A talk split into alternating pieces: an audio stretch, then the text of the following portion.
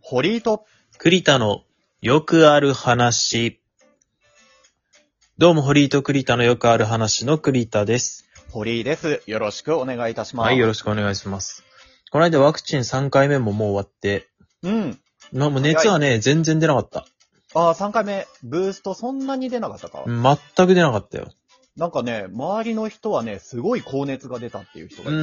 ん、うちの奥さんは39度近くまで上がったんだけど、おーうん。僕に関してはもうちょっと、まあ腕は痛かったんだけど、うんうん。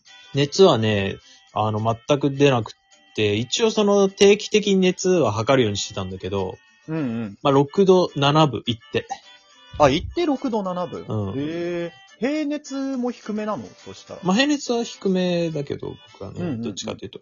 でも、その体調的になんか辛いとかっていうのは全くなく、ああ、本当に。うん。だから、まあ聞余い裕てんでのしかた聞い。てないんだかわかんない。まあね、熱出た方がなんか効いてる感はうんあるかもしれないけど、まあ熱も出ず、なんかうんうん3回ま目あでもも打ててよかったなっていうまあ感じ。、無事に終わったのはいいことだね。そうそうそう。うんうまた、ちょっと、まあちょっとずつね、東京とかの感染者も減ってきたんで、んうん。うん。ピークアウトはしてるみたいだからね。うん、まあ4月ぐらいにはまた、ボドゲ会とかね、みんなでできるようになったらいいなと思ってるんですけども。うんうんうんうん。まあそんな中ね、やっぱ家での娯楽が、まあ今も、そう家ですねでそう遊ぶしかないんだけども、こもって、もう家の中でやれることをね。まあ飽きてくるけどね、もうね。まあただね、毎週の楽しみとしてやっぱこれ週刊少年ジャンプがあるわけですよ。あー、ジャンプさん。そうだね。結構長いこと。そう、毎週ジャンプ買ってんだけど、うん。ついにね、あの、一、あの、一大人気作品が今回連載終了、最終回を迎えまして、えー、なんだ全然置いてないから、聞いてピンとくるか、ちょっと不安だけど。ね、ドクターストーンが最終回になりまして。はいはいはいはいはい。あのー、内容をあらすじで見たした感じでしか知らんわ。うんうんうんドクターストーンは、まあ、アニメもやアニメやってるよねそう。もう、うんで、もうすぐ、2期がやるんかな、うーん、2期も決まってんだ。 ?2 期決まってる。結構長く連載してて、6年ぐらい。うん、長いね。 6年ちょっとかな ?7 年いかないぐらい連載して、うん。で、コミックス今月3月に25巻出て、えっ、と、7月に26巻が最終巻と。うん、うん、うん、うん、うん。で、アニメの3期かなが、えっ、と、夏にアニメやる。うーん、なるほど。ただアニメの3期はまだ全然その、全体、ストーリー、こう26巻まで全体でいったら、結構う、ん。半分もいってないぐらい。あーまあでも、26巻ぐらいだったら、細々とだけど、全部アニメ化しそうだね。うん、まあそんなにめちゃくちゃ長いってわけじゃないじゃん、26巻って。 26巻ってそうだよね。うん。進撃の巨人とかがそれぐらいじゃなかった。進撃の巨人はもっと出てるよ。もっと出てたっけ確 か。 にわかが出たな。進撃の巨人は33巻。あ、まあまあまあ、でも、4、5巻の違いじゃないですか。いやでも、7巻違ったらアニメ1クール以上やるでしょ。そっか。ワンクールって4、5巻分か。まあまあまあまあ。そうね。まあその人気作品がそうう、ん終わって、いやこれすごいね、面白かったんですよ。最初から最後まで。設定は面白いなってすげえ思った、最初の頃見て。そうそう。ん人類が石化しちゃうんだよね。そうね。突然。全人類が突然その空から、空がピカって光ったなんか謎の光線を浴びて、うん。全人類石化しちゃうっていうとこから始まるんです。うんうんうんうん。そでれで、あのね、時間が経って目覚めるっていとそこからねう。もう何千年何万年経ってもう、ビル、もう何、ビルとか文明が完全にもう崩壊して、うんうんビルとかもう全部朽ち果てて、うん。うん。周りはもコンうクリートとか森だらとかけよがね。そう。そう。風化してしまうぐらいそのう年そ代うが経っそう。ち立ゃう。って、でそこで、その、石神千空っていう主人公がなぜか、その石化から解放されるのよ、うんうんうん。なぜかね。うんうん。そうなぜかいきなり解放されて、うんただこいつは、むちゃくちゃ頭が良くて、うんずっとその石化してる間も秒数を数えてたのよ。ね。 自分が身動きなれん、取れなくなった瞬間に秒数を数え始める。怖いそう。まあ、ここの怖いのがやっぱ石化してもその意識が残ってるってのは怖いよね。あ、まあまあ、それは確かにね、怖いよね。もう何もできない。もう考えるのをやめるしかなくなる。カーズ様になるしかなくなるわけじゃん。その中、 もう、その、めちゃくちゃいい頭と、その、強靭な精神力を持ってずっと何万年経ったかっていうのを数えてたわけね。ね、秒数で数えて、その秒数イコール何年経ったかって計算ができるっていうのがすごいよね。そう。まあ、その石上千空が一人で、まあ、なぜか目覚めて、その、まあ、もう、もう原始人よ。うん、そうだね。原始人。で、なんなら肉体も弱いじゃん、そんな昔の原始人より。うん。現代人類は弱いよ、本当その石上千空が一からね、その、科学を、その科,、うん科学者なのね、この人。まあ、高校生なんだけど、うん。科学者だから、自分の知識でもって、今まで積み上げてきた知識でもって、まず、衣食住確保して、うん。で、他の石化してる人たちをどうや、どうにかして、助け自分が生き返ったってことは何か生き返る、その要因があるはずだって。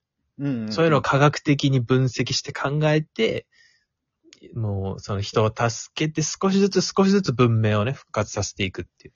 ね、目的としては、もう、もう一度人類を取り戻そうっていう目的だよね。そうそううそうそう主人公としては。うん。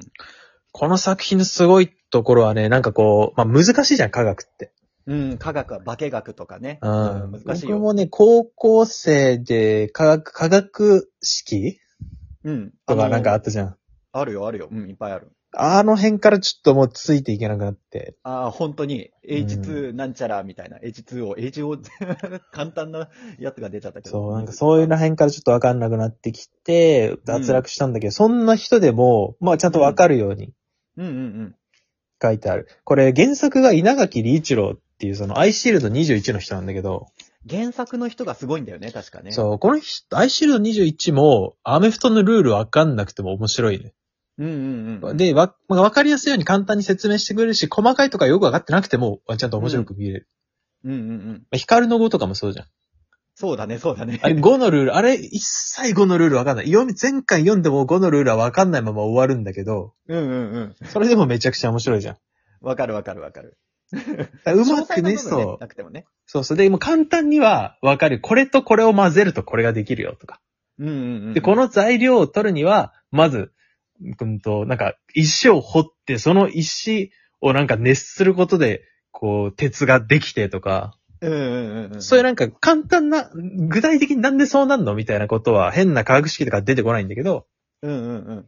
簡単なことは、おし、あのーわかるようにロードマップを作ってくれるね。はいはいはいはいはい。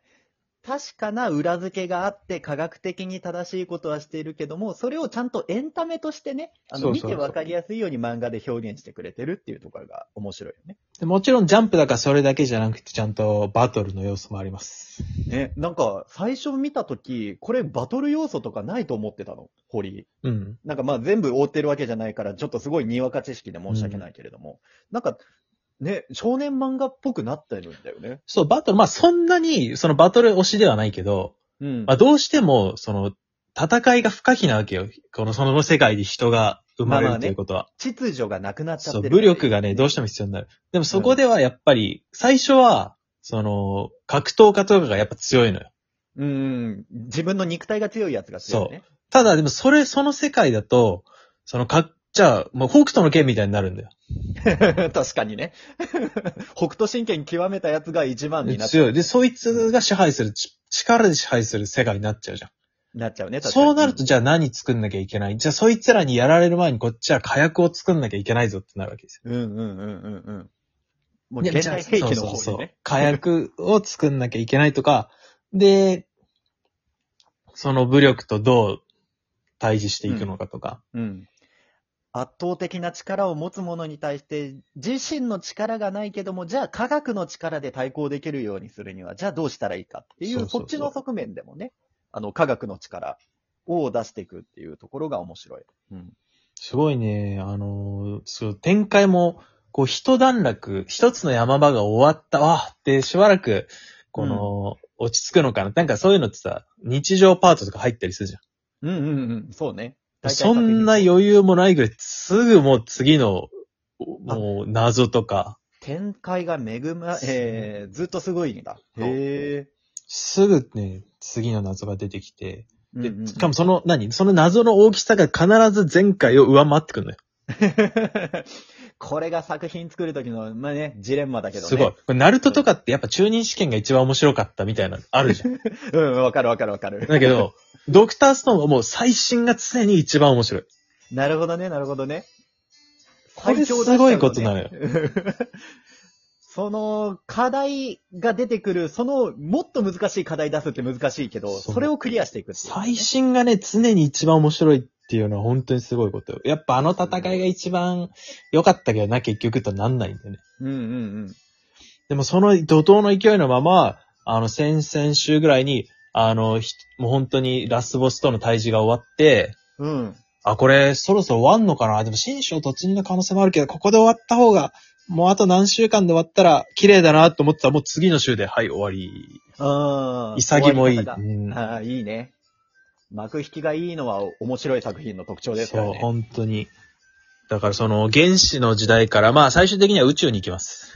ああ、そっか。ネタバレ食らったけど。え大そう丈な夫んだです。25巻の表紙にもういざ宇宙へって書いちゃった。あ、もう 書いたんだ。うんなるほどね。宇宙へ行くんよ、その原始人が。すごいね。まあでも人類の歴史って、まあそうだもんね。そ何千年とかけてきたう。けいれや、ども。これが俺小学生とか中学生時代にこれ読んでたら、多分もっと理科好きになってたと思う。 理系の道に進んいでやたそうそうそうそう。本当にそんぐらい、なんか、多分子供だったら影響を与えられるいい作品だと思えー、これをきっかけにね、確かに勉強の方にも興味持ってくれう。るかそもうしれそなうい。そうそう。夏アニメ3期やるから、アマプラで見れるんだよね。今、アマプラで見れるのドクターストーンそう。あ、本当に。う。うんんから今から見ていけば夏までに全然間に合う。で、漫画でも全然読み切れるよ読み切れば26巻だからね。うん。ので、まあ、いいあじゃないの、この大人気作品連載終了したんで、まあ、ここで一気にね、読むっていうのはいいと思うんで、うんうんうんぜひおすすめです、ドクターストーン。ドクターストーン。はい。それじゃあまた次回お会いしましょう。はい。さようなら。さよなら。